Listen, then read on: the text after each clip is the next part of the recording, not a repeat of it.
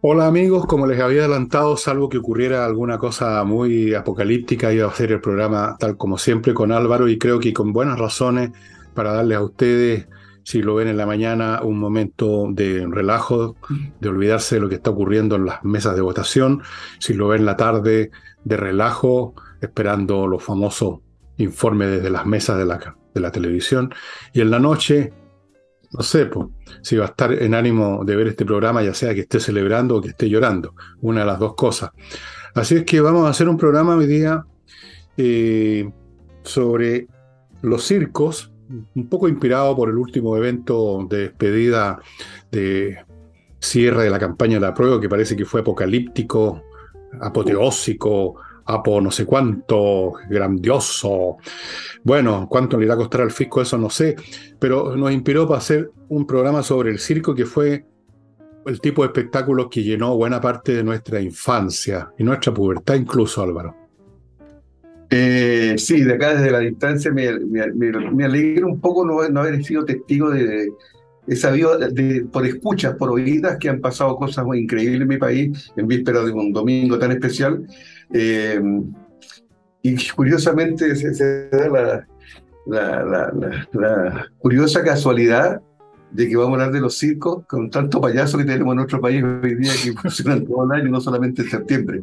Sí. yo me quería quedar porque desde niño estoy escuchando septiembre, mes de los circos, como decían antes, fiestas patrias, ternos nuevos. ¿Te acuerdas de una cuestión que, que decía mucho que la gente se arreglaba para las fiestas patrias? En pero 18, se en 18 la gente, ¿te acuerdas? En 18 en tal tienda, decían los avisos. Y uno se arreglaba para ir a las fondas y salía enterrado entero y con la corbata puesta en la cabeza. Pero, pero circo hay todo el año, pero yo siempre he sabido que eh, con, la llegada de la primavera y septiembre, en el, Chile anterior, desde hace años atrás, cuando era toda alegría, eh, cuando llega la primavera, se instalaron los circos en, Santiago, creo que ahí en el General Velázquez, ahí en la esquina famosa de los circos, y en Valparaíso, mi ciudad, que no sé si la gente sabía que yo soy de allá, se instalaban ahí en, el, en la Avenida Argentina, al final, en, la estación Barón, el famoso circo Las Águilas Humanas. Y tengo lindos recuerdos de aquella época, y por eso mejor abordar ese tema, como dices tú, en esta semana tan llena de, de, de, conflicto, mejor verlo, mirar para otro lado y veamos, veamos cómo era nuestra experiencia desde chico con los, con los famosos Tony, Tony Caluga y, todos y su compañía. Yo no sé si existió siquiera el Tony Caluga, me imagino que sí, pero nunca, nunca, nunca fui a un circo. Yo iba, me llevaban a las Águilas Humanas ahí en, que acá en Santiago actuaban en el Teatro Caupolicán. No recuerdo que anunciaran al Tony Caluga, pero capaz que sí. Habían Tony, no sé los nombres, eh, los que salían siempre. No tenían un número especial. Tú te acuerdas que los Tony no es que tuvieran un, un, un número especial, ahora vienen los Tony, sino que los Tony eran como los teloneros, eh, salían en el intermedio entre, entre un acto y otro, cuando estaban desarmando o armando los fierros para los equilibristas o lo, o lo que fuera, mientras estaban armando alguna cosa para el próximo acto, aparecían para amenizar los tonis, haciendo su, su estropicio, que eran más o menos siempre los mismos, patán el poto, reglazo, y esa manera de hablar, oye, ¿y cómo te llamas? ¿Cómo dijiste que te llamaba? ¿Cómo dijo usted? Y esa cosa. Y por supuesto, vestidos como Tony y todo lo demás. Pero ese mundo se acabó. Yo, yo creo que no hay circos ahora. Te juro que no. Bueno, puede ser ahora, yo no sé de la existencia de nada porque paso encerrado en la casa, pero no, no he sabido que tenemos un circo permanente, además, en todas partes de la política, así que el mercado se, se, saturó, yo creo. ¿Cómo se instalaría el círculo Águila Humana cuando tiene que competir con el circo La Moneda, con el circo El Congreso, con el circo Las Calles, con las primeras líneas? Es bien difícil, o sea, el público ya tiene bastante circo. Pero era en nuestra época una institución setembrina, efectivamente. Ya déjame decirte, como yo salgo un poco más que tú a la calle, eh, sí, déjame hacer justicia con Antónica Luca. Existió don Abraham Lillo, y que se le hizo grande homenaje porque fue el gran payaso, el gran Tony chileno que falleció ya hace algunos años y heredaron sus hijos con el Caluga Junior.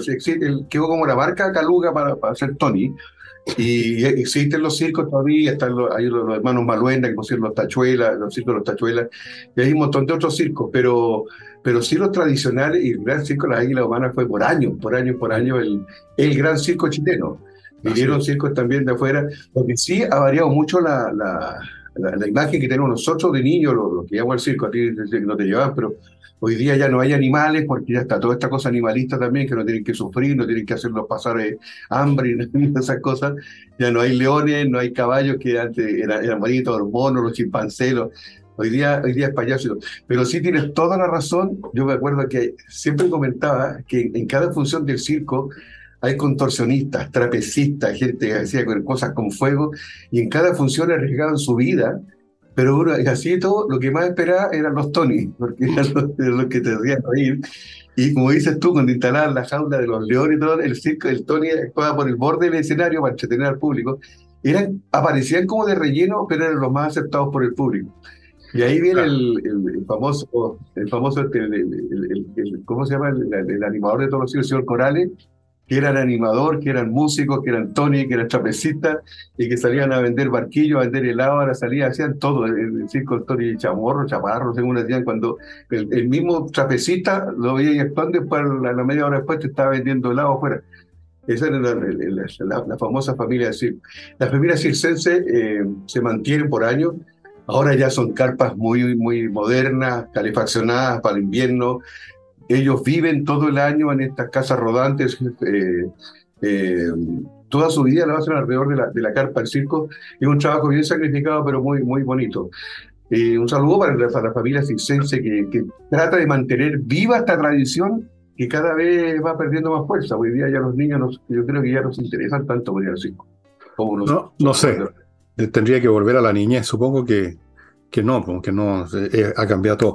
Tú mencionaste el Circo Chamorro y aquí, ya que este es un programa que se llama Matineve, muy noche, es bueno que recordemos que en el año 55, cuando yo ya estaba vivo y tenía seis años, se estrenó una película que se llamaba El Gran Circo Chamorro, dirigida por un director que hizo muchísimas películas, José Bor, que te debe sonar, José Bor. Y esta película tenía como protagonistas principales a Eugenio Retes, que hacía del, dueño del circo Chamorro, y Malú Gatica. Estaba también Pepe Guiché, ya falleció hace años, que hacía de un cabro muy joven, que era el hijo del dueño del circo. Y era una historia bien, digamos, cebollera, ¿no? Chamorro era, el circo era pobre y efectivamente este gallo hacía de todo, cobraba, después parecía de Tony, después parecía de equilibrista y todo como trabajando como loco para mandarle plata a su hijo que estaría en Santiago supuestamente estudiando leyes y entonces en una oportunidad le llega un aviso, un telegrama a este señor, al, a Chamorro, de que su hijo se recibió finalmente abogado, feliz, parte a Santiago y descubre que no, que era falso el telegrama, que su hijo había abandonado los estudios hacía rato y estaba dedicado a la tomatera y al hueveo. Entonces, mientras tanto pierde el circo, aprovechan, alguien, hay una intriga por ahí, le roban el circo. Bueno, es una historia en que corrían las lágrimas a raudales en la audiencia y de repente también las risas porque eh, Eugenio Rete no solo era él divertido, sino que su papel de Tony era divertido. Entonces es una película bien interesante y si usted, amiga, amigo, quiere verla, ¿sabe usted que la puede ver? ¿Sabe dónde la encuentra? Le voy a dar los datos, anótelo. Entre en la internet al Centro Cultural La Moneda. Y ahí está. Ahí está en un cuadrito, así como los cuadritos de YouTube. Usted lo pica, lo pincha y empieza la película con un discurso más o menos también cebollero de José Bor, mostrando la cordillera y un montón de cosas. O sea, usted puede ver esta película del año 55, probablemente de antes de que usted naciera, mucho antes que usted naciera, que muestra cómo se hacía cine en esa época en Chile, cómo eran los actores, cómo se actuaba, era todo distinto ahora. Y yo creo que ahí fue que se instaló, Álvaro, el, el, cliché un poco visual y un poco también sentimental del circo pobre con esta película. El circo es el circo, y ahí yo he dicho para siempre, este circo chamorro que hace de todo. Hoy nombraste a personajes importantes del espectáculo chileno. Bueno, José Bor hizo hartas cosas más también. Muchas. Pepe Guiché, Pepe Guiché era un tipo muy pintoso, un, hizo, hacía, hacía, ¿cómo se llama estas telenovelas que hacían en revistas? Eh, tenían otro nombre, pero, pero era, siempre fue galán. Fotonovelas. Ah, fotonovela. Fue un tipo muy galán y fue junto a Jorge Rencoret, también falleció, los que hicieron el primer matinal en la televisión chilena, cuando los matinales eran entretenidos y eran de aporte para, para, la gente, muy Malú Gatica, una mujer preciosa, hasta los últimos días de su vida también, que falleció hace algunos años, una tremenda actriz y cantante, cantaba muy lindo Malú Gatica. Y este Eugenio Rete que tú nombras, que yo no alcancé a conocerlo en el 55, yo tenía, iba a cumplir tres años, eh, a los tres años yo ya leía y estaba leyendo el mío Cid, me acuerdo, así que no, no veía este tipo de películas. Eugenio Rete es padre del famoso humorista chileno Ron Correte, que también hizo, hizo mucha historia también en, nuestra televisión. Pero una, quedó para siempre la marca Circo Chamorro, como dices tú, como el circo pobre, el circo humilde, en que todos hacían de todo. Y, y, parece que sí, es así. Evidentemente, no sé exactamente ahora, eh, pero era, era así. Me tocó alguna vez en una carretera, iba viajando al norte y nos acercamos a la parte, a un camión que iba más despacio que nosotros, y ahí iba un circo pobre. Y en ese camión, que era un camión chico, estaba todo adentro, todo ahí, y iban sentados, me acuerdo, con las patas colgando los tipos, varios de los artistas del circo. Era pobrísimo, ¿sí? imagínate que había en un camión todo el ajuar del circo. Y me tocó alguna vez ver no, no, no, sé si entré, pero ver por fuera un circo pobre instalado en una ladera, en una parte plana eh, de un cerro Valparaíso, y era bien lamentable, una imagen que de perros así flaquísimos dando vueltas por ahí, perros de, gente de la compañía, probablemente buscando agua, buscando algún alimento. Eh, habían unos tipos así, había una sensación también de, de suciedad, de desaseo, bueno, no tenían baño, tenían ducha, no tenían nada. Era bien miserable. Eh, había una jaula, no me acuerdo qué animales habían, pero también estaban ahí a sol, al pleno sol. Era muy lastimero el espectáculo y esos circos desaparecieron, desde luego. Ya no tienen animales, se quedaron sin pega los animales. Tú sabes que en, Alemania, en algún momento, los años, bueno, por muchos años, había hay muchos festivales allá, ¿eh? unos festivales con un humor bastante más de lo que uno se imagina que tienen los alemanes, con carnaval y cosas divertidas. Y, y, una de las cosas que había era el lanzamiento de enanos. Había una competencia en que los tipos tomaban un enano, un enano, ¿eh? una persona enana, y quién tiraba más lejos al enano. Bueno, nos faltó, por supuesto, la voz, la voz de la persona con los derechos humanos de esa época, aunque no se hablaba de derechos humanos, se hablaba de otra manera, pero alguien vinculado a las sensibilidades eh, llorosas y del mundo y dijo, ¿cómo es posible que usen a estos enanos? Y se, y se prohibió. Y, por supuesto los enanos reclamaron, dijeron, nos quedamos sin pega, weón. O sea, ¿qué nos importa que nos tiren si nos están pagando, si nos, nadie nos obliga? Bueno, con los animales capaz que, como no pueden hablar, no se pueden reunir para decir, oiga, nos dejaron sin pega, ahora en vez de alimentarnos mal nos pegan un balazo nomás, nos cazan en el África, no sé, nos morimos de hambre. En fin, hay que tener cuidado con los actos de, benevolencia porque de repente sale para peor, ¿no es cierto? Oye, el circo humilde, humilde, así como estás describiendo tú, rasca, pero no tenían artistas, no tenían, era todo fome, era todo penca. Y el gran número de fondo era el hombre bala. ¿Te acuerdas que tiraron tipo un cañonazo, tiraron y, la gente decía, pero ¿y a dónde si este circo no tiene ni cañón? Ya viene el hombre bala, el hombre bala. Y la gente todo esperando al final, y, señor, y al final salió el tipo, y ahora con usted el hombre bala. Y salió un gallo flaco y se paró frente al micrófono y dijo,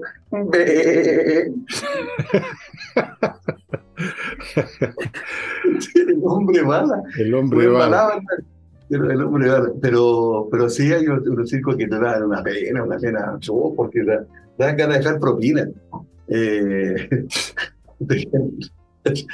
yo creo que una vez te lo comenté que cuando llegué al circo al paraíso siempre se instalaba en la estación Barón, en la avenida Argentina, y unas cosas que uno asocia con. Una vez hablamos de los olores y los aromas. Como te dije la semana pasada, que yo acá todavía me encuentro el olor a Chile. El circo estaba como a media cuadra del gasómetro famoso que ya no está en la Argentina. y siempre había en el circo había un poco un, leve olor a gas, pues, acá licuado, acá de cañería. Acá. Entonces yo eh, asociaba el olor a gas con el circo, porque siempre respiraba de parte de la serrín, que te quedan los zapatos llenos de serrín, era el olor a gas que, te, veía todo, todo, el rato en el, famoso circo de las águilas guanas, que se instalaba ahí en Valparaíso. Ese circo todavía existe, pero como te digo, está bastante más empobrecido porque antes también era, era entretenido para los niños ver el caballo amaechado, los monos que jugaban fútbol, elefantes que jugaban a la pelota con un globo.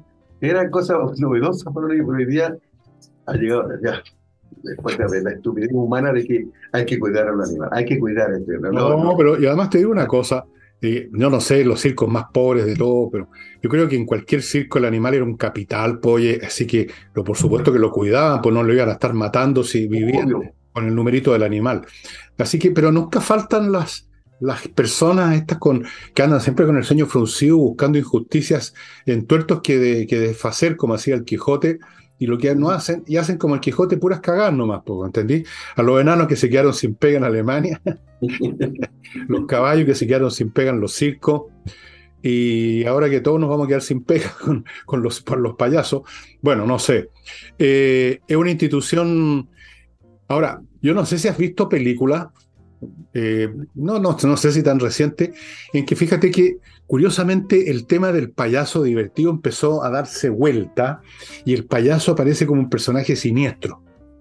Sí. Por ejemplo, hay una novela de Stephen, de Stephen, de Stephen King, ¿no? Stephen King, ¿cómo es Stephen King? Que se llama It, eso. Y que han, hecho como dos películas de, esa, de esa, en que la forma que adopta esta entidad maligna es la cara de un payaso que se asoma por las alcantarillas, que le ofrece dulce a los niños, después se los come. Y vi otra serie o sabido de una serie en que los payasos también hacen el papel de entidades que detrás de la risa hay algo maligno. Bueno, el caso, en el caso de Batman está el Joker, que está disfrazado, que es como un Joker, o sea, un Tony, pero es malo el gallo, ¿no?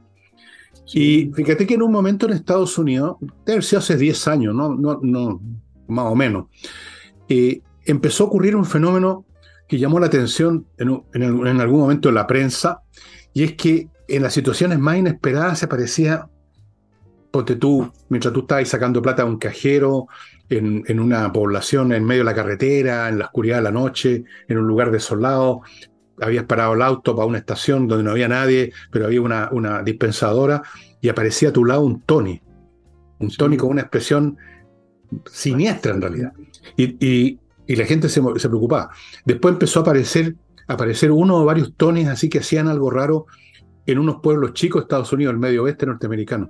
Y por un momento se creó una onda, oye, ¿quiénes son estos gallos? ¿Qué está pasando?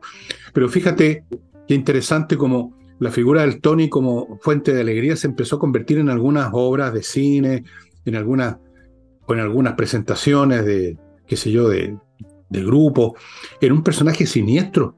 Qué curioso son. Yo, yo he conocido más de un caso de niños que no van al circo y tienen miedo a los Tonys, porque se han hecho películas, incluso ese muñeco Chucky que ha hecho no sé cuántas películas. Ahí tenías otro caso, claro. También es un payaso niño, pero más malo que. Bueno, no, quiero dar ejemplo, pero, pero bueno, malo, pero, pero siempre asociado a, a payaso. Hay niños que ya le, tienen, le, tomaron distancia a los circos, no, no, no, quieren, no quieren quedar cerca. De, que, además de los Tonys se acercaban al público a salvar a los niños y quedan arrancaderas, porque se ha, creado una imagen que increíble, cómo, ha cambiado. Bueno, pero uno que no hay, hay algo que, que, que, tiene sentido en eso, porque uno normalmente veía al payaso a la distancia. Uno estaba en la galería, en, la, en el palco, en la platea.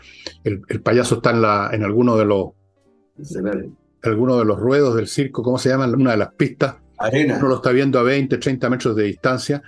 Pero si tú lo ves de cerca y empiezas a ver esos rasgos, esa piel, con esa pintura blanca, esa sonrisa roja dibujada, esos ojos, esos pelos a los lados, es realmente un poquito aterrador y te da la sensación además, si eres adulto, que van a librar una broma pesada contigo para hacer reír al resto del mundo, que te van a tirar un balde de agua, que van a hacer alguna cuestión. Entonces, de cerca el payaso ya no es tan divertido, ¿no? Empieza a convertirse en una figura que más bien inspira susto. A mí me, yo creo que ahora de viejo se me acerca un payaso y salgo, me tiro por la ventana.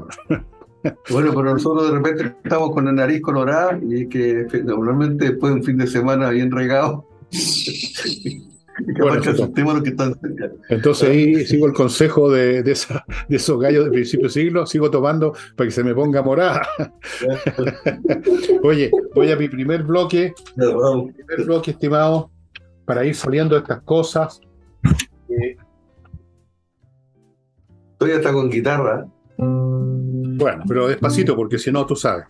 Amigos, si usted tiene con su vehículo una relación cuidadosa, un hombre precavido, una mujer precavida, un hombre precavido, una persona precavide, usted no quiere caer en la situación de una pan en medio del camino, en medio de la avenida Kennedy, quedar ahí botado a las 2 de la mañana cuando además está curado. Entonces, para que eso no pase, amigo, hay que hacer prevención. Lo que usted hace una vez al año yendo a que le hagan una revisión, qué sé yo, un examen de sangre, hágalo con su vehículo en Kaizen Automotriz, que son especialistas en mantención preventiva. Más vale prevenir que curar, y eso incluye los vehículos, reparar, no sé, eh, la caja de cambio, por decir una pieza delicada, es bastante más costoso que prevenir que le pase algo cambiando a tiempo uno de, los rodamientos, qué sé yo en Kaizen Automotriz se especializan en la mantención preventiva y naturalmente si usted tiene una falla igual se la van a atender, pero esa es su especialidad, son realmente excelentes. Yo le aconsejo, especialmente si va a viajar, que no le entregue simplemente a su garachista de, de, cabecera para que le revise si está bien el, aceite, cosas tan básicas, esas las puede hacer usted. Cosas más importantes para evitar ese problema, Kaizen Automotriz pida ahora, porque tienen mucha, mucha demanda. Continúo con el polvito mágico Oxinova. No todos los polvos son mágicos, algunos que terminan muy mal. Este polvito con, con un litro de agua, amigos, se convierte en una colonia de bacterias que destruye las bacterias del mal olor. Usted prepara ese litro de agua, a la hora está listo el asunto, usted no va a ver nada, pero ahí están las bacterias con la servilleta puesta, lo vierte en el pozo séptico para nombrar el caso más espeluznante de malos olores y se acaba el problema por muchos meses destruyen las bacterias del mal olor. Lo mismo en todo el sistema de cañerías de una casa corriente, igual, fregadero la cocina, los water, eh, la, la, salida de agua de la tina, donde se empieza a juntar grasa, todas esas cosas finalmente producen mal olor. Esto lo soluciona, es un producto realmente impresionantemente efectivo, como yo ya he recibido em, confirmación por mail que me han mandado. Oxinova se compra solamente en la dirección internet que ustedes están viendo ahí, no lo van a encontrar en ninguna otra parte. Continúo con algo que ya mostré ayer, lo muestro de nuevo, esta botella de vino que se llama El Enemigo, pero que en realidad es un gran amigo de los que saben de buenos vinos, es una de las botellas que usted podría obtener si se hace socio del club Eudora Vinos. Todos los meses, puntualmente va a recibir una bolsita con dos o con tres, según el plan que usted escoja, botellas distintas entre sí, no, no son tres iguales o dos iguales, todos los meses distintas las del mes anterior, vinos escogidos por ser de excelencia. Este vino, como les conté ayer a los que vieron el programa, es un vino argentino. Los vinos argentinos buenos son muy buenos. Olvídense de el cliché de que los vinos argentinos. No, no, no, no. Tienen excelentes vinos, los han desarrollado. Y este, el enemigo, es un Malbec del año 19 y está realmente yo lo tengo reservado para este domingo si salgo victorioso y lo tengo reservado también si salgo perdedor porque sirve para las dos cosas, para alegrarse o para pasar la pena. Hágase socio del Club Eudor, amigo mío, y se va a acordar de vuestro servidor. Y continúo con, con, con, con, con, con, con, con, con, con. Un último aviso, este bloque es Be-Light, un desinfectante espectacular que se desarrolla a partir de la electrólisis del agua. Usted ya sabe lo que es la electrólisis del agua. Si no sabe, no importa. Produce un desinfectante que tiene la virtud de que por un lado destruye absolutamente todos los virus y bacterias y por otro lado no afecta en nada a las personas, a los animales, a los mamíferos, cosa que no ocurre con todos los desinfectantes que a veces usted tiene que salir arrancando de donde espolvoreó o, o vaporizó uno porque puede afectarlo, por ejemplo los que están basados en cloro o algunos otros ácidos. Este no le hace absolutamente nada, es lo más efectivo, lo puede mezclar con agua para desinfectar verduras en la cocina, lo vaporiza en espacios, tiene muchos usos. Usted compra una especie de bidón con el líquido, ahí están las instrucciones para usarlo de mil maneras, lo más efectivo que hay. En lugares públicos, donde el problema de echar el desinfectante y que la gente no salga arrancando, esto es absolutamente vital. Be light, y volvemos al circo. Oye, ojalá que mañana te puedas tomar el vino el enemigo para celebrar el triunfo, y si no, te lo tomas igual porque ganó el enemigo. Exactamente, porque ganó el enemigo. Bueno, yo trataré de no sentirme enemigo de nadie el lunes si pierdo, y sentirme amigo de todos si gano, porque como dije ayer en un programa o anteayer, aquí no, no salimos para adelante, digamos, poniéndole la pata encima al otro bando, ¿no, ¿no te parece? El que sea que gane, si piensa hacer las cosas así dictatorialmente, tan jodido, así un país no funciona así. Yo espero eso, buena onda. pero todos queremos lo mejor para Chile. Todos queremos lo mejor y eso significa no simplemente que gane la postura de uno, sino que estar dispuesto a, a ser civilizado si gana la otra. Porque si no, es guerra nomás, pues, es una forma de guerra. Tenemos, en eso consiste la vida en sociedad, ¿no? Acomodarse unos con otros. Y volvemos al Fernando, perdón, antes de volver al tema, eh, bueno, la gente sabe que yo todavía esto me queda, ya estoy en la cuenta regresiva de mis vacaciones, y acá donde estoy yo en Edmonton, Canadá, se están despidiendo del verano, eh, cuando nosotros entramos allá primavera, acaban de entrar el otoño, y te digo que hoy hay 36 grados, anunció, qué manera de despedirse el verano, ha sido bastante calor, pero eh, aquí es bien brusco, dice que el próximo sábado, ya a esta altura van a ser 15 grados, cuando llega el, aquí el frío llega con nieve, llega con tutti. Qué bueno. Estamos despidiendo en los últimos días de calor. Allá está, he sabido por, incluso porque te veo que te están dando solcito, veo que parece que la primavera está, llegando. Sí, está, llegando, están floreciendo las plantas, hay un aire distinto, pero de repente amanece nublado, feo, lamentablemente no ha llovido más. Espero que llueva en algún momento porque estamos realmente como las pelotas en esta materia. Eh, hoy día, por ejemplo, está bastante caluroso afuera, pero acá dentro de la casa, tú sabes lo que sucede en estos periodos intermedios, que las casas están más frías que afuera, porque está el aire helado de todo el invierno, digamos. Así que estoy con este chalequito, y, pero afuera hace calor. y quería decir una cosa respecto a los circos. Eh, se han hecho infinidad de películas de circo y en todas ellas el, el, elemento, digamos, en la mayoría de las que yo vi de cabros chico, reinaba todavía en Estados Unidos, por lo tanto eso se reflejaba en el cine, el circo como una tremenda institución. En Estados Unidos hay circos que, de tres pistas que llaman el circo de tres pistas, el, el circo, digamos, más grande, que aquí nunca vimos un circo de tres pistas en Chile, porque el circo tres pistas es uno en que hay tres números simultáneos en cada una de las tres pistas.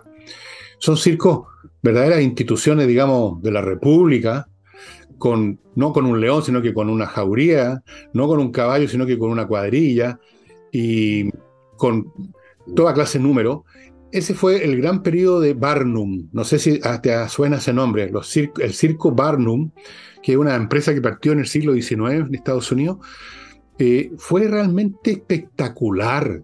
O sea, mira, ellos hacían gira a Europa y tenían que contratar un barco completo para llevar al personal, a los animales.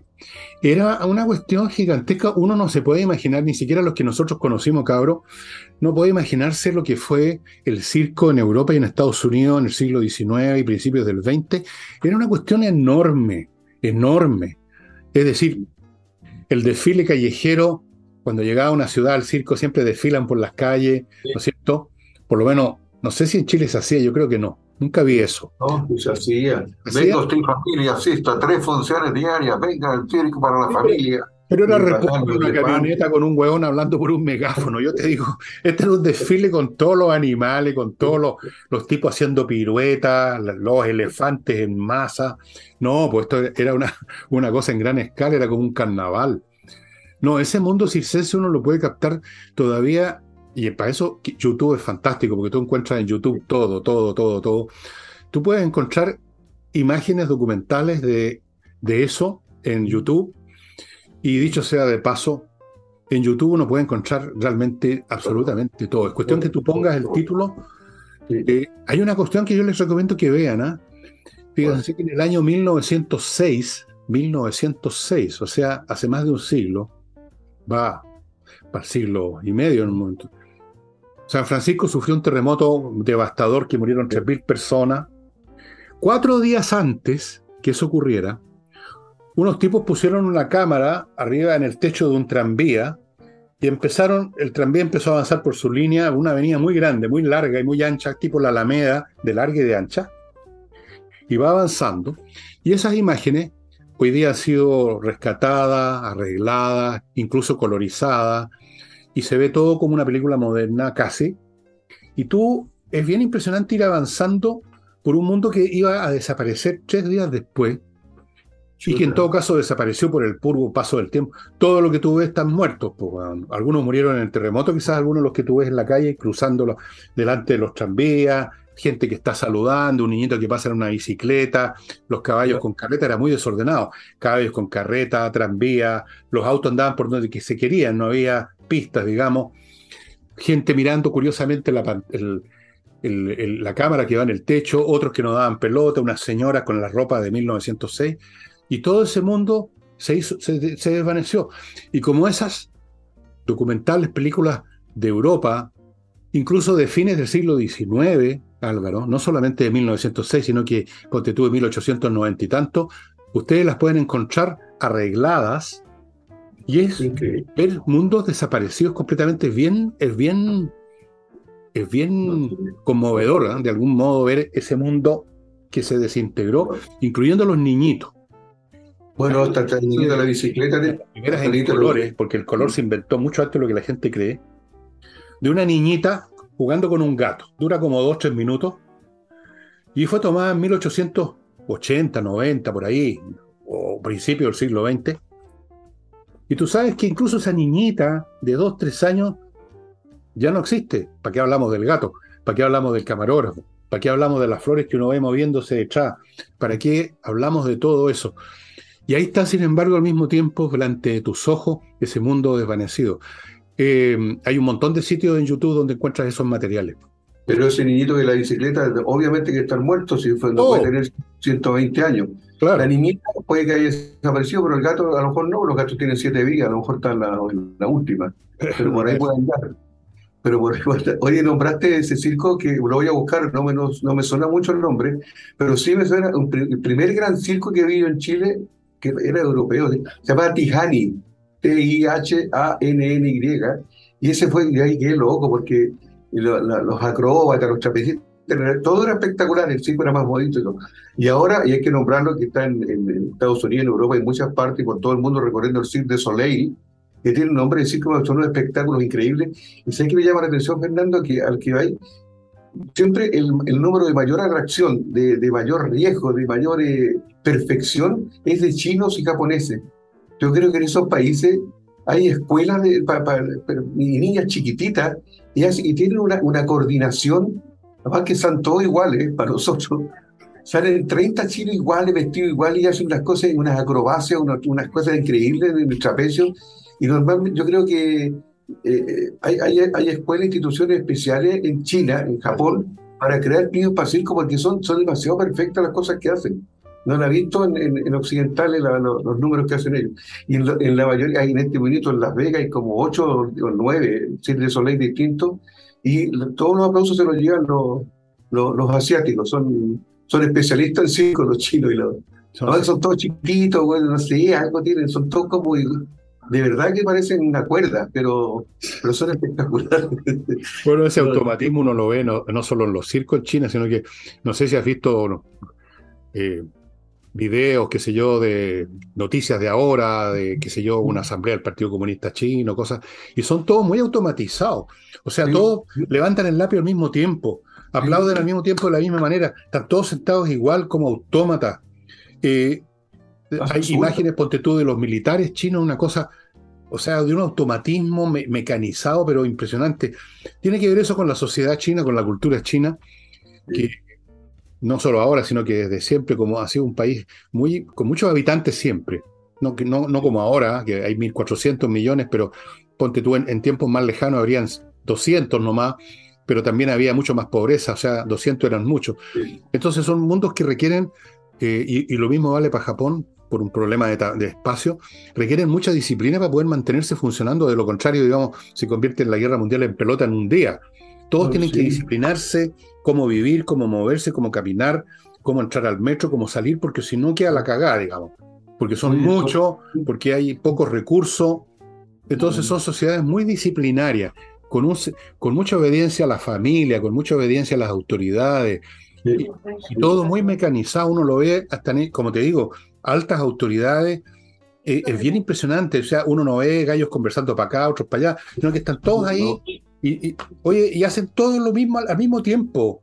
No, no, parece mono animado. Así que. Incluso, incluso, en Corea, donde está este presidente que me dio Locatelli, el Long Jin Chon Chin Chin, Kim Jong que tiene un nombre parece, parece un derrumbe de asinica el nombre de él. Chin, chin, chin, chin, chin. Y también cuando él discursea, está todo Corea y todo, y como dices tú, llegan todos, se paran todos, igual son todos del mismo porte, llega como a asustar, güey. Sí, parece que fueran por computación, parece que son 10 nomás y por computación hace que sean 5 millones. Y, como dices tú, se mueven juntos y terminan y se van todos derechos para la casa en fila.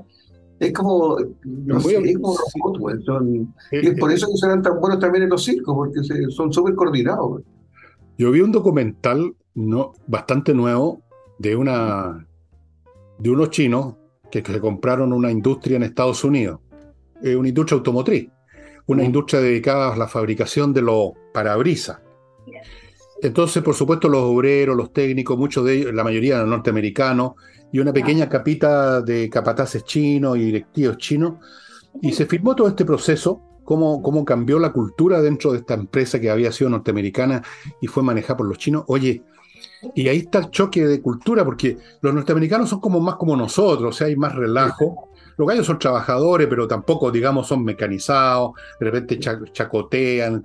Y ahí aparecían los chinos, entendían, ah, tratando de mecanizar totalmente al trabajador norteamericano, convertirlo en un chino. En China tú así, digamos, como conversáis para el lado y te cortan el pescuezo, o sea, eso no se tolera.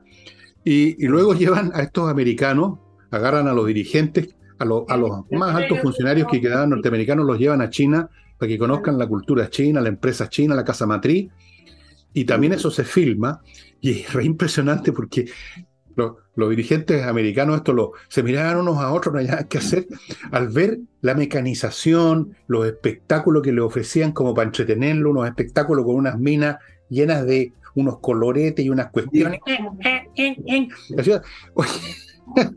Ahí tú ves los mundos distintos, concepciones hasta de cómo mover el cuerpo, de cómo hablar, de cómo sentarse, todo. Es un mundo totalmente hasta, distinto. Hasta tú mismo los imitas porque son ordenados, porque cuando hablan están como enojados. Esos son los japoneses. Esos son los japoneses. Bueno, no, los chinos es una, no, los chinos son suavecitos. Y hace una una cosa así. Yo una vez te dije, no sé, ¿cómo los japoneses se, ¿Ah? ¿Cómo los japoneses se casan, se enamoran? ¿Cómo le pedí pololeo? Hablar. ¡Oh, qué cara! ¡Bájate los calzones! ¡Sácate el soltero! La pareja obligada obligado a decirle que sí, la pareja, o si no cuenta enojado. No, la, la, la, mujer japonesa es bien sumisa, ¿eh? o sea, estoy hablando de aquí un poco de clichés antiguos, ¿no? Ahora debe ser distinto, no sé cuánto. Entonces son suavecitas, pido permiso para suicidarme. Así esa onda. Porque sigo deshonrada, pido permiso para suicidarme. Yo pido permiso para entrar a otro bloque, estimado. No, no, tu guitarra. por favor, en la tonalidad de sol mayor. Sol mayor es una tonalidad más usada en la guitarra. Por eso. Amigos, Centro Médico y Psicológico Integral Avanzar le ofrece un servicio presencial u online absolutamente fundamental hoy en día. Ellos atienden psiquiatría adulta, psicología a todas las edades, hacen test y evaluaciones, peritaje psicológico, súper importante en estos días en que hay mucha gente que está por todas clases de razones un poquitito un poquitito descarrilada. En los niños es muy peligroso porque ellos todo lo exageran y lo, y lo multiplican por mil y a veces termina muy mal. Un cabro que entra en una depresión puede terminar perdiendo el año escolar, los años en la universidad, puede ir a dar a mundos absolutamente destructivos, puede terminar incluso con, con cosas peores. Entonces, si usted observa el más mínimo signo, vaya poniendo atención y para eso está este centro médico avanzar que lo atiende en persona, presencialmente en los locales que ustedes están ahí viendo las direcciones, o online, amigos. Es un tema muy importante. Los temas psicológicos son menos visibles que una erupción a la piel o cualquier cosa y se desarrollan a veces muy rápido y cuando uno ya nota que el chiquillo está con problemas serios, a veces es muy difícil sacarlos del hoyo. Más vale ir previniendo, avanzar. Sigo con inviertanusa.cl, que es el sitio que le hemos estado recomendando todo este tiempo para que usted, si quiere invertir en Estados Unidos, entre, porque ahí, aunque usted no sepa nada de nada de cómo se hace, ellos lo van a hacer prácticamente todo por usted. Primero, ofreciéndole miles de inversiones en franquicias, en bienes inmobiliarios, luego le abren cuenta en bancos norteamericanos, le consiguen crédito, lo ayudan a constituir sociedades comerciales, le pueden conseguir visa de residencia, todo, todo, todo. Se lo hacen, lo hacen todo. Invierta en usa.cl y termino este bloque con el Hotel Elun, situado en Frutillar. Ya les he contado lo lindo, lo estupendo, lo cómodo, lo rico que es este hotel, que está en medio de Frutillar, a pasos del Teatro del Lago, frente al lago, frente al volcán. Todas las piezas del hotel tienen esa vista que usted está viendo aquí. El restaurante está dispuesto para atender, el restaurante del hotel para atender toda su, desde la pizza, un plato complicado, el bar funciona como debe ser un bar todo el día. Hay una biblioteca con, por si usted quiere agarrar un libro ahí y echarle una mirada, sillones para leer, mesas para jugar, sauna, ¿cómo se llama esta otra cuestión? Jacuzzi, jardines, sale de ahí el hotel, dos pasos está en el lago, o sea, ¿para qué hablar?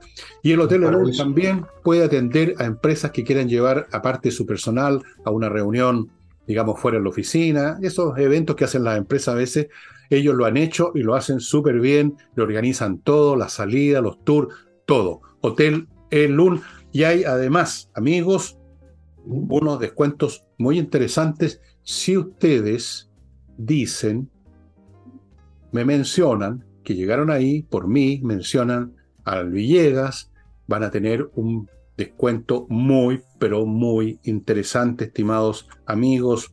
Hotel El Lun. Si mencionan a Villegas, va a tener el bar disponible todo el día también. No, eso de todas maneras. O sea, que menos. Y si mencionan a Álvaro, más todavía.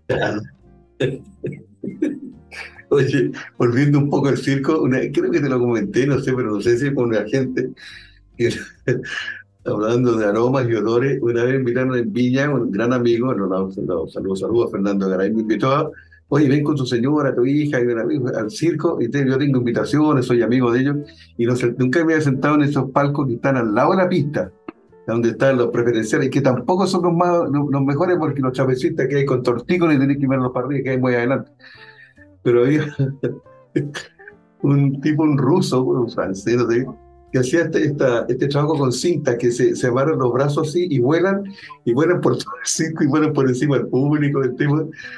Y el tipo parece que no conocía los desodorantes, no lo había escuchado nunca ni nombrar. Y igual tenía. Dejó la persona que está, no está viendo, comiendo, algo, tenía un olor a ala, pero este, igual pasaba por arriba y me decía, oye,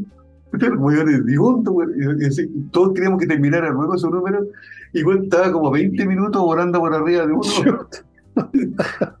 era como un avión cisterna, era un avión cisterna que nos tiraba y, la gente lo aplaudía para que se fuera, y igual le agradecía y seguía para atrás y, venía y, decía, ahí viene de nuevo,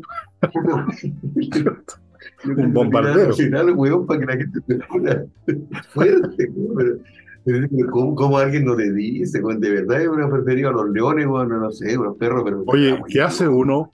Porque nos ha tocado a todos toparnos con gente así. ¿Qué hace uno cuando te topas con una persona que exhala esa fragancia? A mí me ha tocado con extranjeros, eh, que con chilenos nunca, con extranjeros Oye, ¿y qué les dice, weón? ¿Cómo, ¿Cómo decirle, oye, weón, anda a bañarte?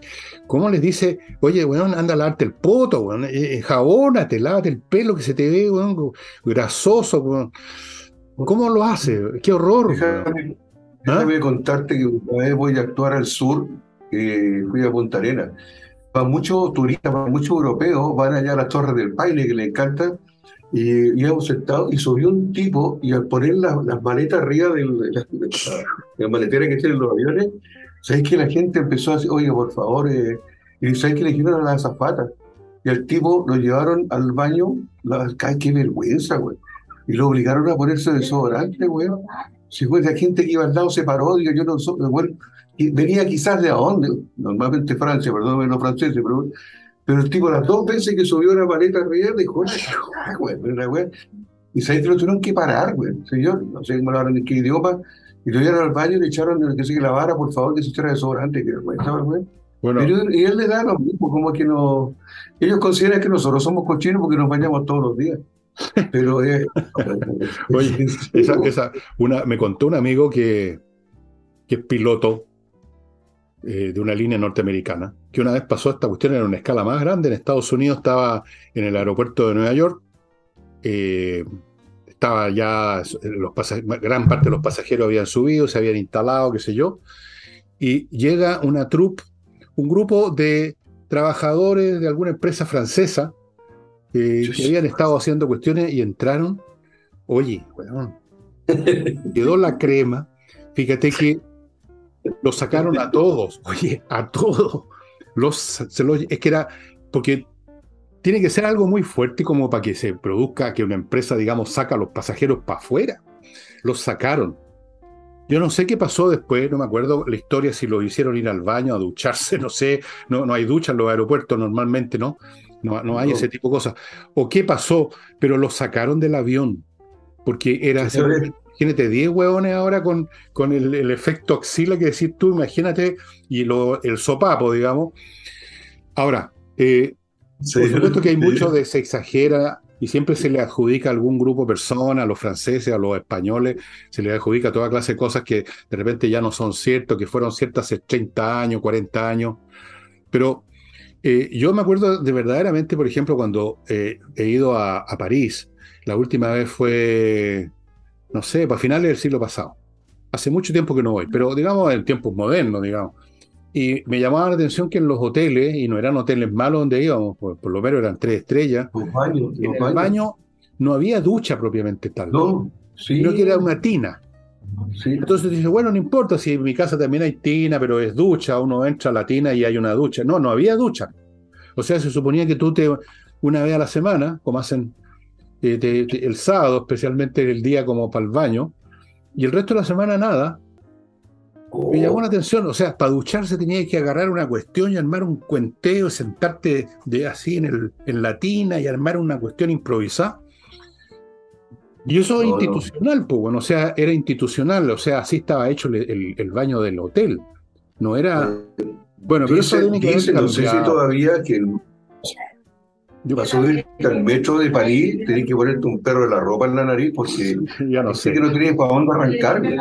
Y también estuve, me tocó una vez en un hotel bonito en París, y la pieza, la habitación espectacular y el baño chiquitito, y de verdad la mano, no más casi, y, y sin ducha. No tiene, en francés nosotros nos bañamos una vez a la semana, sea o no sea necesario. Sí, como el español. Si no me baño en 15 días, me empieza a picar la espalda. Oye, yo te conté una vez, yo era cliente habitual hace años atrás del Sauna Mund, que no sé si existe todavía, y una vez a la semana, relajarse. Y me acuerdo que una vez una, perdió un juicio con una, con una persona que llevó a, una, un matrimonio de. Eran coreanos, no. Y que, que no lo dejaron para entrar porque exhalaban, eh, además todavía el sauna transpirar, pues, para botar, y exhalaban el olor a liño, el olor a, a condimento. Y él, por proteger a su clientela habitual, no los dejó entrar y hubo una demanda y la perdió y toda la banda. Pero de verdad hay culturas donde, donde parece que no, o están mal de la nariz o se soportan entre ellos ¿no? y uno no, no está acostumbrado. Lo que, pasa es que hay etnias que tienen distintas químicas eh, en su cuerpo, un poco distintas, digamos.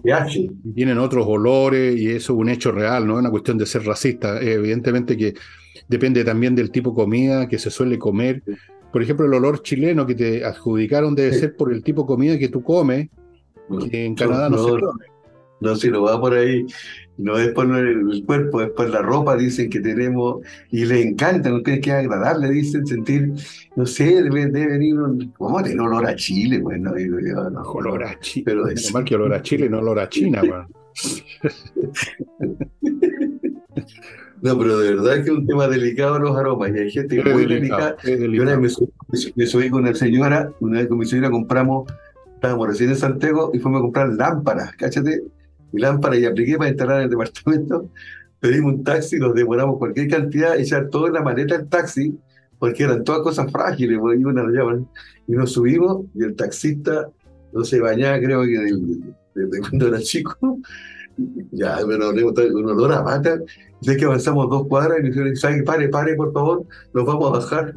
Nos montamos un olor y bajarse a sacar todas las lámparas en la maleta. Pero ¿sabes que hay gente, y hay, gente que no siente su propio olor, si ese es el problema. Dice, bueno, pero si yo estoy, estoy mañana me siento bien, si yo me gané anteayer, así que no tendría por qué estaré yo. No, no, bueno. En los aviones no tenía escapatoria, porque en un bus, en cualquier cosa podía abrir una ventana, pero, no, pero lo, que me pasó en el circo ese, con el, con el tipo de la cinta, no lo viví nunca más. El tipo muy orgulloso y pensaba que lo estaban apoyando por lo que estaba haciendo, y era estaban la gente los días para, espantar el olor. Estaban haciendo así para echar Igual pensaba que lo estaban aplaudiendo pero ¿por qué llegamos a los olores si estamos hablando de Bueno, no sé, los olores por, quizás por, por esta onda que te decía de estos circo pobre que vi en Valparaíso, que era realmente una... Eh, apestaba toda la, toda la cuestión. Pero en esa época apestaba todo el mundo, para ser franco, bueno, porque como hemos contado y hemos hablado otras veces, el, la higiene más estricta que hay ahora es cosa bastante nueva. Eh, ante nosotros mismos, bueno, pues, ¿para qué estamos con cuestiones? Nos bañaban una vez a la semana. Sí, sí, verdad. Pues, nos lavaban el pelo una vez cada 15 días, el agua salía negra, en el lavatorio el agua negra, el pelo. Yo me acuerdo, si no estamos con dejémonos de payasada, esa es la realidad. Hablando, hablando cosas antiguas, en tu casa tenían la piedra pómez. En, una, en el baño era una piedra que era. para sacarse el piñén. Porque uno tenía piñén. Piñén. tenía piñén. Bueno, yo. La pelota, y es cuestión de costumbre. Y te salía con el jabón. Oye, en Estados ah. Unidos, por ejemplo, y en muchas casas, digamos, en Chile también, en muchas casas hoy en día, eh, a lo mejor no toco el tema. Mejor no toco el tema. Dejémoslo para otra ocasión. Pero, eh, bueno. No, la, piedra Pómez, para no dejar en el aire, si alguien que no se acuerda, era una piedra que era como una, una piedra como de lija. Y era para sacar la pureza, la, la, aspereza de, de, los piedras. Porque lo que el jabón no lograba, lo lograba esa piedra que ya no existe. No el piñén, la rodilla, los talones. Era, una, era un mugrerío, No voy a dar detalles, pero éramos bien cochinos todos en esos tiempos. Ahora somos fragantes, fragantes a jabón. Me decía un extranjero una vez que daba gusto subirse a un bus o a un tren acá porque se siente olor a jabón nomás, la gente se baña, todo el mundo. Uno ve a los obreros de la construcción, termina la construcción y están, se duchan, tienen ducha. No, la gente se baña, se baña todos los días y usa jabón y se lava el pelo todos los días, algunos, yo ahí creo que exageran. Está bien una vez al mes, pero no todos los días. Oye, hay gente que yo me, pasó esta vez que uno viaja, pasaste toda una noche en un avión y al otro día llegás y te están recibiendo, pero uno, lo único que quiere es una ducha, una ducha, una ducha, el cuerpo como que no, sí, de verdad. hay gente que le da lo mismo. Bueno, nosotros cuando adolescente uno le hacía quitar las aguas y con cosas. No, yo no. Pero. Te, mojáis el pelo, te peináis y te echáis perfume y pensáis que quedáis listo para pololear. Y más fuerte. no, pero de verdad. Yo, fíjate. bueno, la cosa, la cosa de circo se me, se me asoció para siempre a eso. Además, en una, una tarde ya grande, yo ya era, estaba casado, tenía a mis dos hijas, a las primeras hijas que tuve, las mayores ahora, eh, fuimos a un circo de esos que están en la Alameda, ese que están en Velázquez con la Alameda. Y fuimos temprano, y fue una pésima idea. Fuimos recién almorzados, me parece que también los artistas estaban recién almorzados, y me daba la sensación de que había olor a peo, weón, olor a, a, comida, olor a fritanga, olor a desgano. Además, se veía que los artistas estaban, era la primera función de la tarde, no tenían ganas, quizás estaban con copete. Oye, me quedó una sensación que nunca olvidé de algo decadente, de algo sucio, de algo sin ganas. Apareció un payaso vendiendo unos poemas al peo, weón de el típico, el payaso triste que se tiene que reír, pero en el fondo tiene el corazón roto. La misma cuestión de siempre, la misma historia mentirosa, sentimental. Yo no hallaba las horas de irme, weón. Ahí estaban las cabras chicas disfrutando el, asunto, por lo tanto no nos podíamos ir. Yo sentía puros malos olores, pura, pura, había poca gente, había una sensación de, de, fracaso, de derrota, de... de, de, de ¡Qué horror, güey! Espérate un poquito, mira, puede haber estado desganado o recién almorzado, pero con copete no, pues imagínate, el, de la cuerda floja no puede estar con saco. Bueno, no sé, pero a lo mejor se toman un poquito, pero había una especie de olor a tufo, se me pareció a mí, a lo mejor era el tufo mío, era una de esas, bueno, no tengo idea. Pero me quedó esa imagen de algo decadente, y cual, lo cual es injusto. Bueno, o sea, me tocó ese día, el circo quizá era muy pobre, no era tan pobre, era un circo, digamos, que todos los años se instalaban ahí. No me acuerdo cómo se llamaba. Pero a lo mejor soy yo, que soy medio, medio maniático, anda a saber tú. El hecho es que uno se le quedan pegados ciertas cosas, se te quedan pegadas ciertas imágenes y después cuesta sacárselas de encima. Para que la gente lo diga que no hablamos de cine, un gran Tony que en decir, Tony Curtis, era un, Oye, pues que era pintoso ese actor, era, era encachado. Demasiado. Tony Curtis, Parecía, parecía era como era como Alan, con Alain Delon eran como los más, los más bonitos de todos. Pero Alain Delon era un poco más, más ¿eh? El, el Tony Curtis me parecía demasiado, un poquito afeminado, incluso me parecía a mí que era. nariz respingar, bueno, era, demasiado monono, demasiado mono, demasiado mono. Sí. Sí, no. No, no, Bueno, a mí me da igual, porque no me interesan mucho, bueno, los, si los hombres son así o sanos. No, adiós, no, no he entrado en, esas, en esos territorios. Voy a otro grupo aquí, eh, por favor, eh, ya, dame un re menor para hacértelo un poquitito más difícil. Un poquitito nomás. No, me encanta el tono re menor. Es, como melancólico. Amigos, Hey, Ángel Hey, el corredor de propiedades inmobiliarias más rápido de Chile. ¿Por qué? Porque tiene métodos innovativos, porque trabajan 16 horas al día y como resultado de esa gestión vende su mueble, o sea, no su mueble, su inmueble mucho más rápido y usted tiene el dinero que necesita. Ángel Hey. Continúo con mi clima que le pone a usted la mejor climatización que hay en este momento en el mundo, los dispositivos hechos en Japón, Corea del Sur, países donde la calidad es esencial, nada de copias de otros países orientales, gran instalación, gran mantención, equipos que sirven todo el año para toda labor, filtran el aire, calor en invierno, frescor en verano, conectados a internet, silencioso, gastan muy poca electricidad, no hay peligro, no hay combustión, no hay malos olores, es lo mejor, es la climatización del siglo XXI. Continúo con Espacio Ajedrez, que les advierte que se cerraron los cursos presenciales, pero se abren cursos ahora en que usted entra al sitio de ellos, espacio.com, contrata el curso y usted todas las semanas va recibiendo un video Puede además entrar en contacto con Pablo Tolosa, el organizador de todo esto, cuando quiera, con un celular. Los cursos usted los baja, cuatro clases al mes, 11 lucas con 11.900, nada. Cuatro cursos de ajedrez, videos que usted puede ver todas las veces que quiera.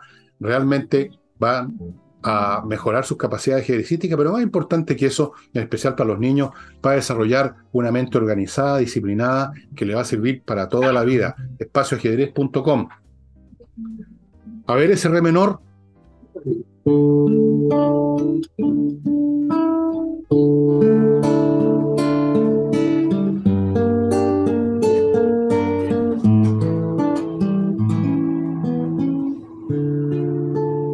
Mozart le gustaba mucho la tonalidad de re, no me acuerdo si era mayor o menor, pero suenan bastante distintos. Bueno, el menor siempre suena distinto que el mayor. Y ahora, eh, amigos, Oye, ¿por qué, por qué la, música clásica siempre dice la sinfonía tanto en rezo? ¿Por qué le dan al público la información de qué tono está? Como siempre me he preguntado eso. No tiene que ser el título de la canción, no más el autor, pero tiene que decir en qué tono está para que sepan que. Como si la gente supiera lo que es un tono mayor o menor. pero es así es la costumbre, no sé por qué, por qué será. Eh, yo estoy escribiendo, como te creo que he contado, un, libro, no, un libro de música, sino que un libro en que la música es importante, pero no, no para, que, para hacer análisis así propios de un texto, sino que para hacer un recuerdo de cosas como yo escuché esta música, cómo escuché esta otra, hablo un poco los autores, hablo un poco la música. Y en un momento dado estuve tentado de dar un ejemplo usando un pedazo de pauta para decir, miren ustedes lo que va. Y después me di cuenta que eso era una hueva. me di cuenta a quién le importa y quién puede leer un, un, score y a quién le interesa. Y, todo esto es una tontera, así que out, fuera. Vámonos a la música simplemente como fenómeno que uno siente con la oreja sin saber si es do menor o do mayor, te gusta o no te gusta, y esa es la cuestión. Pero por un momento estuve tentado entrar en esa sofistiquería media tontona, en realidad habría sido una, una tontería y que para dar un ejemplo de cómo el, pianista de jazz, no sé cuánto, agarró este tema, que eran siete notas, que como ustedes pueden ver son así. Y dije yo, ¿qué es lo que van a poder ver? Si, ¿Cuánta gente sabe leer música? Los músicos nomás. Pues. Hay un chiste que es solamente, un chiste que solamente para músicos. Yo me lo contó el integrante Lili Lutier, el grupo argentino, dijo que yo a mi señora le digo mi sí sostenido. Y una nota, ¿por qué sí sostenido? Porque es dominante de mí. A su señora, a su esposa le decía sí sostenido, porque sí sostenido es dominante de mí. Entonces, ese, era el chiste, pero tú lo contáis, un, no entiende un músico nomás, pues nadie tiene que andarlo explicando por todos lados. Por eso digo que cuando dicen el concierto en el fa menor de, de, de, Mendelssohn, el, el, sol sostenido menor, creo que le va a escucharle a lo mismo el tono que sea, no quiere disfrutar nomás. Ya he llamado a la voy a hablar con, eh, con, algún descendiente de Beethoven, a ver si me puede explicar. Hoy se nos fue la hora, porque en este país. se nos fue la hora, estimado amigo. Efectivamente se cumplió, se cumplió y espero que ustedes hayan visto este programa en la mañana cuando todavía no habían resultados. A lo mejor usted ya votó, a lo mejor no. Ojalá que haya votado. Esperemos, sea lo que sea el resultado, que estemos todos embarcados, que no podamos decir, oye, pero ¿cómo vamos a estar eh, haciendo tal o cual cosa cuando solo votó, ponte tú la mitad o el 60%? No, no, no, no. Si vamos a embarcarnos en algo, embarquémonos en el Titanic o embarquémonos en el Carpatia, pero embarquémonos de, en Patota Cosa que por lo menos podemos decir, bueno, ya, pero por último el país eligió esta cuestión. Y no cuatro o cinco pelagatos. Eh, espero que tengan una buena jornada y recuerden, sea usted vencedor o sea perdedor en esta elección, eh, vamos a seguir viviendo, vamos a tener que, no va a ser igual todo, por supuesto, pero con, por eso mismo, porque no va a ser igual todo, tenemos que hacer un esfuerzo especial para llegar a acuerdos, amigos míos, porque si no nos vamos a agarrar a los coscachos tarde o temprano tenemos que llegar a acuerdos razonables y no el gustito de cuatro o cinco personas que tienen una agenda de ello. Esto, una constitución es para todos los chilenos, no para un grupo chileno. Mira que simple, weón. Lo mejor, para Chilito, lo mejor para Chilito este día, porque se nos vienen dos semanas más las fiestas pachas y podemos hacer con ganas un desarreglo y nos tomemos una cervecita. Sí, por supuesto, estás, estás, estás invitado a mi cerveza, te puedo hacer un descuento. Te voy, a ir, a, ir a ver después, te voy a ir a ver cuando llegue a Chile, porque acá te van a agradecer en, eh, todas las cosas y la, y la, molestia que ocasionaba para grabar estas cosas, y te, llevan un, te voy a mandar un, te voy a llevar un, un recuerdito que te va a encantar de acá de Canadá. Oye, y una cosa, ¿fuiste, ¿fuiste, a un pub finalmente o no? Sí, hemos conocido, he viajado hasta no me pregunté cómo lo he pasado, pero he, dormido muy poco, nos hemos acostado tarde, hemos disfrutado mucho con mi hermano, ha sido un reencuentro muy bonito. Qué bueno. Y ya todavía una semanita. Ya, pues. Dale un gran abrazo a todos y especialmente a las señoras y señoritas de ahí. Aquí estamos pues, ya. ya pues. Muchas gracias, viejos, y gracias a ustedes, los auditores. Pásenla bien y acuérdense de mis consejos de viejo que algo ha visto en este mundo. Ya. Chao, chao. chao.